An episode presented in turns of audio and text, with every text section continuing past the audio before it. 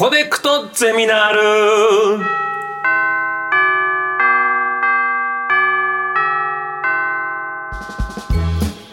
歌いますね、はい。はい、えーコネクトゼミナールでは、毎週様々なジャンルの講師がご登場し、えーあなたの知りたいという知識欲にコネクトする学校です。えー略してコゼミと呼んでください。はい。5時間目の授業は天文学です。はい。レオさん、最近は星見上げることありますか？星はね見上げます。うちはもう家族が星が大好きなので、えー。僕はもうずっと乱視がひどくて、はい。なかなか星見れなかったんですけど、えー今後家族旅行で星を見に行くこと妄想だからっつってレシックとかしていそれで。ろいろやってるから。だから僕はね正直言うとね詳しくはない。ああ、うん。でもこう見上げる機会はちょこちょこある。あるある。結構それがやっぱ楽しくなってきたね、うん、どうですかレンゲさんは？私はそうですね。空こう見上げて、まあ、都心に都心っていうほどでもないですけど、うん。まあ、東京都内の郊外の方住んでると、見えるのはあの横がこう点々点って3つ並んだあね。あれ何でしたっけ？あの初級問題ね。初級問題。うん。うんあので俺もなんだっけぐらいなんだっけぐらい。あの人の星座のあのベルトの部分。そうね。あれ腰のウエストのとこね。細いウエストのとこね。ぐらいですね。そんな私にも教えてくれる人が来てますよ今日はい、もはい、えー今回の講師の方をお招きします。阿形秀彦ひ失礼しました。阿形秀彦さんです。どうぞこんにちは、あがたです。よろしくお願いします。よろしくお願いします。ます。うんではまず阿形さんのご紹介をいたします。阿形秀彦さんは国立天文台の准教授。専門は天文教育と科学コミュニケーションで天文学の面白さを伝えるべくご活動されています。国立天文台ってのはどこにある？あのいろんな東京都の三鷹市に本部がありましてそうね。なんですね。ぜひ遊びに来てください。毎日公開してるんです。反省してるんじゃなくて、あの、その後悔じゃないですよ、ええ。公開してる。オープンだオープンオープンしてますから。そうなんですか、うちの妻がそのなんかツアーみたいなのがあって夜見るの。応募したらねそれがね人気があってね。落選しちゃってね。そうなんですね。いけなかったです。結構大人気のある。そうですね。よ。コロナ禍が収まりましつつありますから、またね、皆さんに来ていただいて、夜星見る観望会をやってますのわで、ぜひお越しください。いいですね。え、はい。天文台国立天文台っていうからには、うん。その大きななんか天文望遠鏡とかがあるんですか？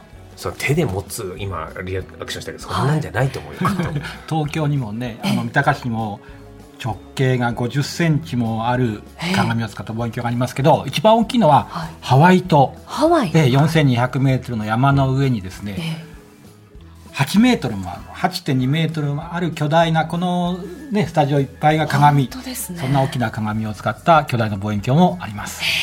どれぐらい先まで見えてるんですか？そんな大きいところだえっとね130億光年ぐらいまではなんとか行くんですけど もうちょっとで宇宙の果てまで行けるんですけど。うわすごい。ちょっともうあの天文学的数字で まさにこういう感じですね。もう全然ちょっと想像もつかないですが阿形さんは天文学に興味を持ったきっかけって何ですか？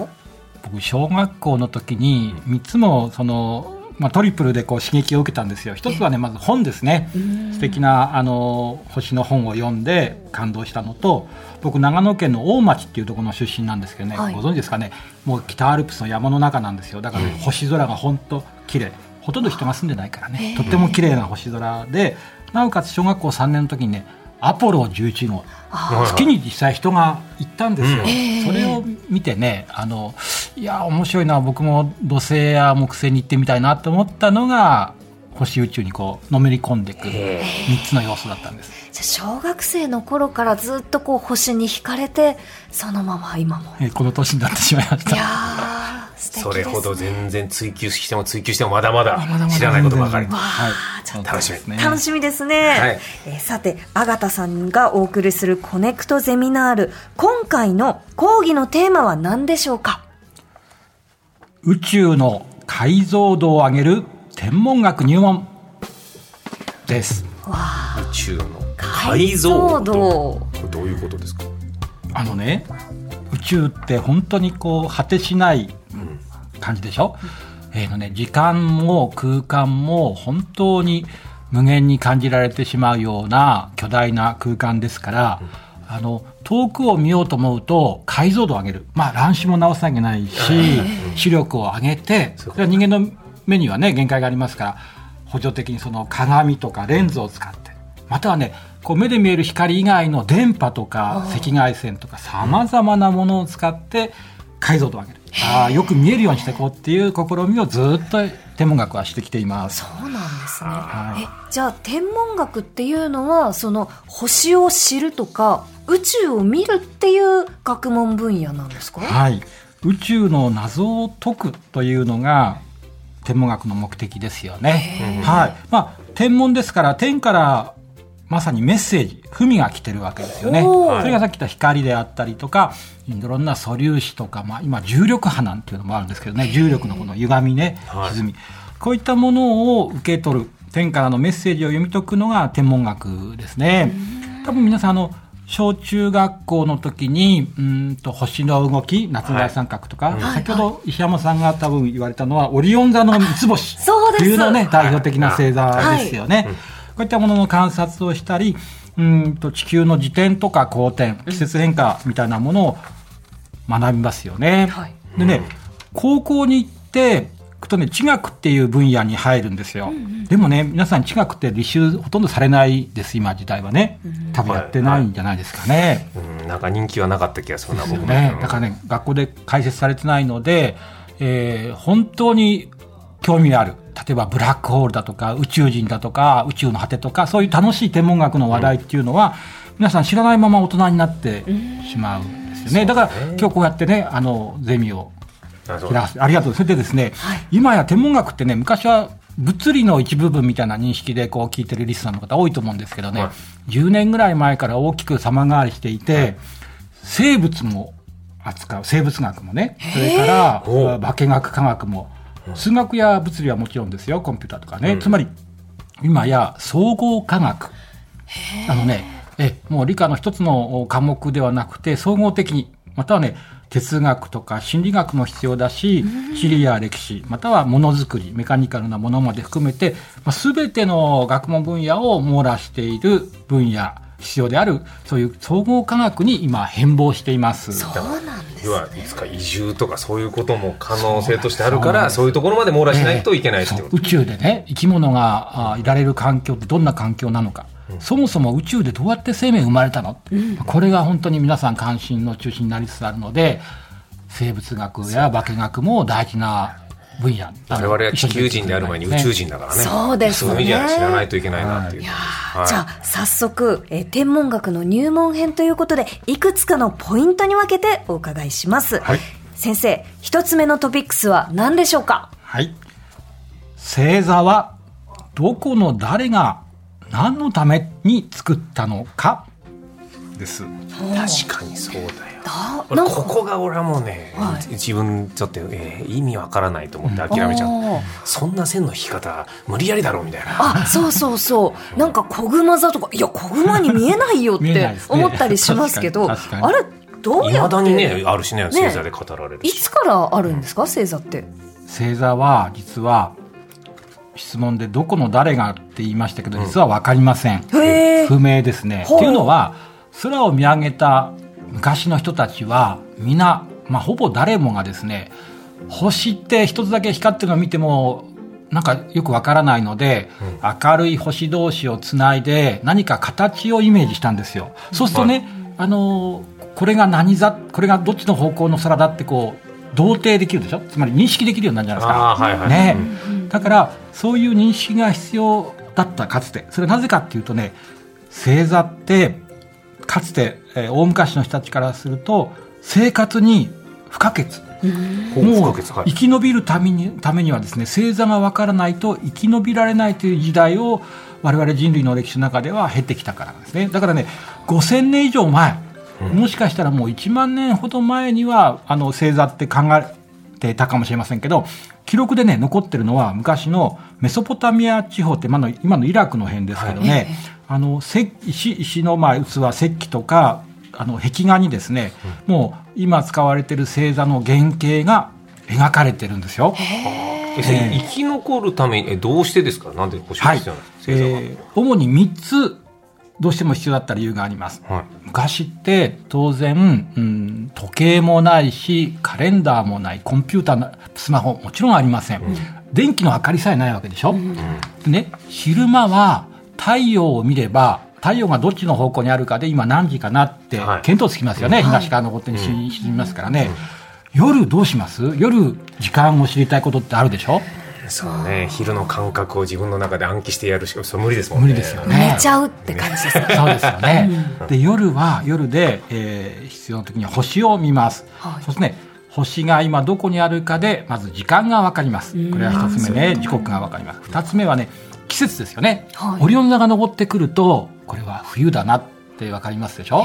で夏になると織姫星や彦星た夏の大三角、さそり座でもいいですよ、あ今は夏なんだ。季節も分かりますでしょ、便利だと思いません？そうそうか。一つの星だけだとわからないから、うん、そうやって大きいので線をいけばグループとして覚えるってこと。です。じゃあそのまあ生きるための暦を作るその原型になってるのが星座ってことなんですかね。そうなんです。さらにね、はい、えー、昔の人も旅をしたわけですよね、えー、それで、えー、いつどこで、えー、誰に会いたいかっていう時に自分のいる場所が分かんないといけないでしょ？自分がどこにいるかっていうのも星の場所。例えば北極星ってありますでしょありますね。北極星の方向北極星が見えればそっちが北の方方角だってわかる。北に行きたかったら北極星の方向ですよね、うん、ですから方位が分かってかつ北極星のね高さで自分が地球上の今どこにいるかって分かるんですよ。まあ、実際その当時は行かないんだけど北極点に行くと北極星真上に見えましてね、はい、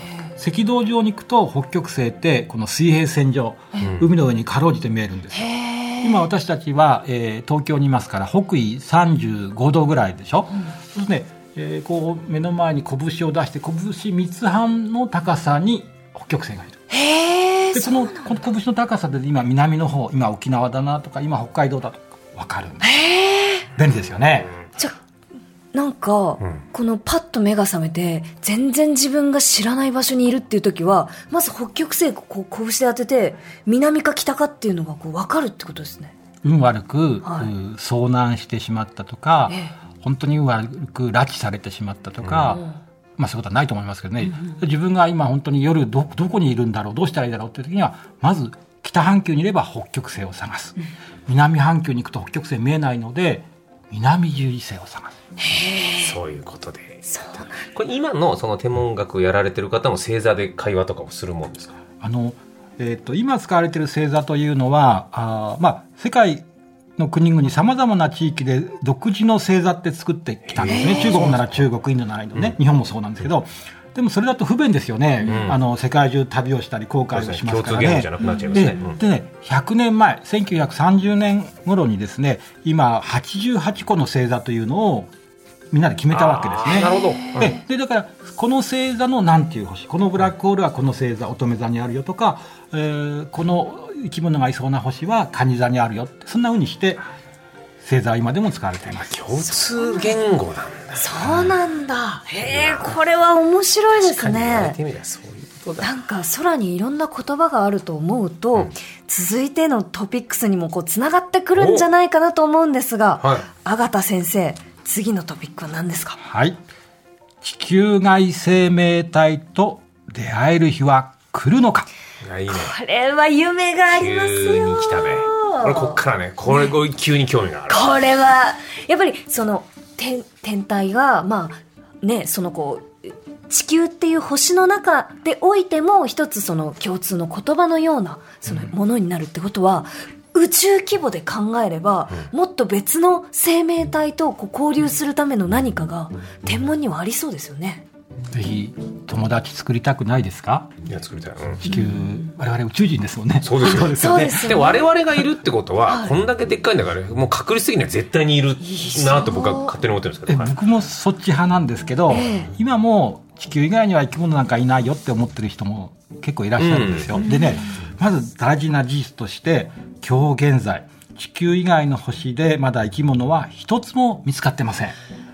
でバクテリアのようなものでもウイルスでもとにかくそれらしいものは一つも見つかっていないというのが事実。探し続けてるんですね探してますね、特に、えっと、60年ほど前になるからはですねこうほら探査機ロケット人工衛星宇宙に実際出かけてきる時代時代になりましたけど、はい、で火星に行ったり木星に行ったりしてますけどいまだに見つからないのです。ただですね、はい、多分この人類史地球史上で今この時期というのは地球外生命体発見前夜と呼んでもいい時代かもしれません。えー、それなんでですか、はいえー、今現在今日調べたらですね、えー、5366個も、まあ、5000個を超えるですね太陽系外の惑星というのが発見されているからですね。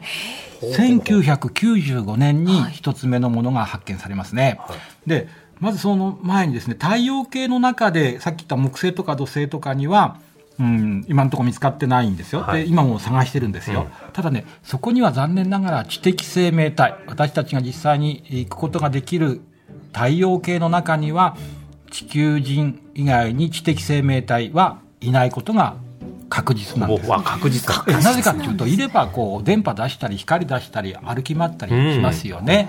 例えば火星の周りを回っている探査機はアメリカのものですけど火星の表面ですね60センチぐらいのものあの分解の先ほど解像度でものを見てますから、地球上のほらあの他の国を偵察してるのと同じレベルレベルで火星まで偵察衛星みたいなのがありますからそれはなんか我々と同じぐらいのサイズのものが動いたら見えちゃうわけですよね。ですから太陽系の中にはどうも生き物はまだいるかもしれない。それはバクテリアとかゾウリムシとかそういうものだったら苔とかね、うん、なんかいるかもしれないけど今のところ見つかってませんよ。だけど僕ら知りたいのは友達になってくれるかもしれないなみたいな知的生命体となりますと太陽系の外を探さなければならないですね。はい、でじゃあ5000個ある太陽系外の惑星っていうとても遠くにあるわけですけど、うん、生き物がいるかどうかっていうと例えばさっきの太陽系の中で水星金星地球火星木星土星天王星海星8つあって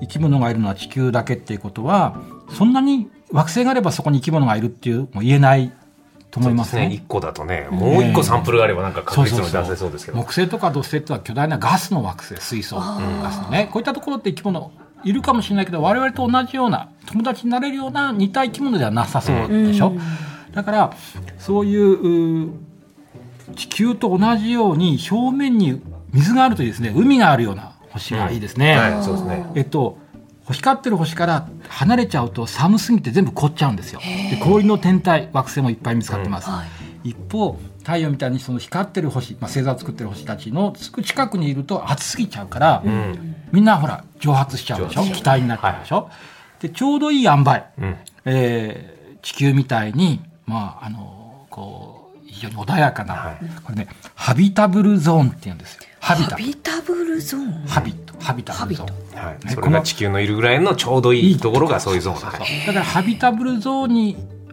て、かつ、地球と同じような岩石の星だと、まだ表面見えるとこまで科学進んでないんですけど、表面に水があって、地球と同じように生き物がそこで進化してきたかもしれない。そういう天体が今30個ぐらいですかね。30はでもある結構ありますね。ありそうあ。あるぞと。間違いなくあるんですよ。ええー、30から人によっては50とか言ってますし、これからますますどんどん見つかるとは思うんですけど、えー、残念ながら今の私たちの科学力では、そこに生き物がいるいないまた宇宙人がいるいない。は発見できるレベルにまだ達してないんですね。どういう状況になったら発見したと言えるんですか、はい、はい、まあ、生き物の場合はですね少なくとも私たちと同じような、はい、あ似たような生き物を考えてみますとね、うん、地球上にいる生き物ね。植物とか動物とかコンとかいろいろいますけど、うん、みんな例えば、えー、呼吸をして酸素を出しているとか、はいあごめんなさい。二酸化炭素です。ね呼吸をして二酸化炭素を出したり植物の場合には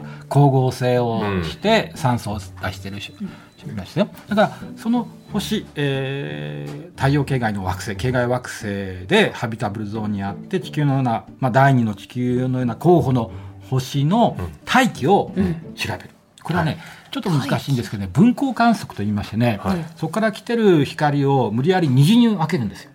虹のスペクトルっていうのを当てますとね、そうその中にあるこう線黒い線の強さとかどこの波長、まあ、線どの辺に見えるかということによってですね、あこれは酸素だとかこれはオゾンだとか大気の内容が分かる二酸化炭素水メタンこういったものが分かっていくのでそういう技術までいけば見えます。でそのためにはですね2030年代に地上に巨大な大型望遠鏡スバル望遠鏡をはるかに超える直径何十メートル30メートルぐらいの巨大な望遠鏡ができていくはずです。でこういったもので解像度を上げてみる。もう一つは2040年代になるとアメリカ中心にですねもうそういう、えー、知的生命体さえ見つけられるようなあ宇宙望遠鏡専用望遠鏡を作ろうという今計画になってますからだから今は、えー、発見前夜まで来てるんじゃないかなっていう感じなんですね。そうなんだ。それ大気があるぞっていうことが分かればおそらくいるはずだという推測ってことですか？まずはね。で、はい、大気の中の成分が大事で、オゾンとかあったら間違いないだろうと思うんですけど、うん、酸素も有力ですね。なかなかほら酸素って作れない我々生き物が作り出してきたっていう歴史があるので、うんうん、そうなんですか。はい。だからもちろん他の化学反応でも人あの生き物が関わらなくても酸素ができる場合もありますけど、うん、でも酸素があるオゾンがあるとなると生き物がかなりいる可能性あとメタンですね。メタンってほら沼のブクブクとか、はいはい、牛のゲップ、はい、メタンなんですよ、うん、なんかいそうな感じですよ。で火星にはメタンが季節変化で増えたり減ったりしてる場所がありますから、まあ、苔とかなんか牛はいないんですけどね。あのちょっとした生き物はいるんじゃないかなって今一生懸命探査機が探査して調べてる。んですまだ見つかってないけどね。これも見つかる可能性があるのでこれも前夜と言えるかもしれないね。じゃあもうあと10年20年我々が生きてる間にはい。大ニュースが飛び込む可能性がありますね。望遠鏡で見ることはもうほぼ間違いないとその、望遠鏡でね目星はつけてるし太陽系のことも探査機が一生懸命調べてるんですけど、うんもう一頑張りだと思ってるんですけどね、これもね、わからないんですよ。あの、本当にいるかいないか、本当に、あの、約束はできないんだけど、うん、可能性が非常に高いというのは、今言われてますね。楽しみ。楽しみですね。あ、もうですか？もう一回あったけどできなかったね。あそれか、相手がもっとすごくて、やっぱ UFO で来るの UFO でか。二択だよ。もっとなんかこっちの音声かなんかをなんかロケットに入れてとか、ね、そういうのもありましたよね。メッセージをね、宇宙に1960年代から送っていますし、うん、宇宙人だとそういう電波でいろいろ教えてくれるかもしれないので、一生懸命探してます。今のところ確実なものはないのですが、うんこれから見つかる可能性もゼロではないですよね。いやもうそのそれがもうロマンだもうその想像だけで天文学の楽しみなのな。私たちは前夜に生きてるってことなんですね。はい、ということでもうあっという間だったんですが授業が終了のお時間です。本当にあがたさんありがとうございました。何かありがとうございました。あのお知らせはありますか？星座をね、お二人があ発見簡単に発見できるように、うん、あの空という名前の、えー、SO RA 空というね、はい、無料の無料のアプリです。ウェブアプリです。だから、あの、スマホやタブレットで、えっ、ー、と、番組のホームページに QR コードを置いてくださるそうなので、うん、QR コードを読み取って、はい、えー、視聴者の皆さんもですね、で、スマホでかざすと、おそこに何座が、ああ、ね、はいはいはい。の誕生星座とかね、いいねあの、惑星とか、ぜひ探してみてください。今ね、キャンプとか行ってる方も多いですから、うん、そうだね、夜ね、これを使って。ぜひぜひ。はい、はい、えっ、ー、と天天体観測支援ツール SORA で空、ぜひぜひチェックしてみてください。はい、はいいやありがとうございました。コネクトゼミナール5時間目の講師は、国立天文台准教授の阿形秀彦さんでした。ありがとうございました。ありがとうございました。コネクトゼミナールは各種ポッドキャストでもお聞きになれます。ぜひご活用ください。コネクトコネクト。あなたの平成間違ってます。平成のすべてを目撃したと自称する街裏ぴんくが真相を激白。僕もモーニング娘。のメンバーとしてデビューする予定やったんですよ。TBS ポッドキャスト「虚子平成」毎週金曜日更新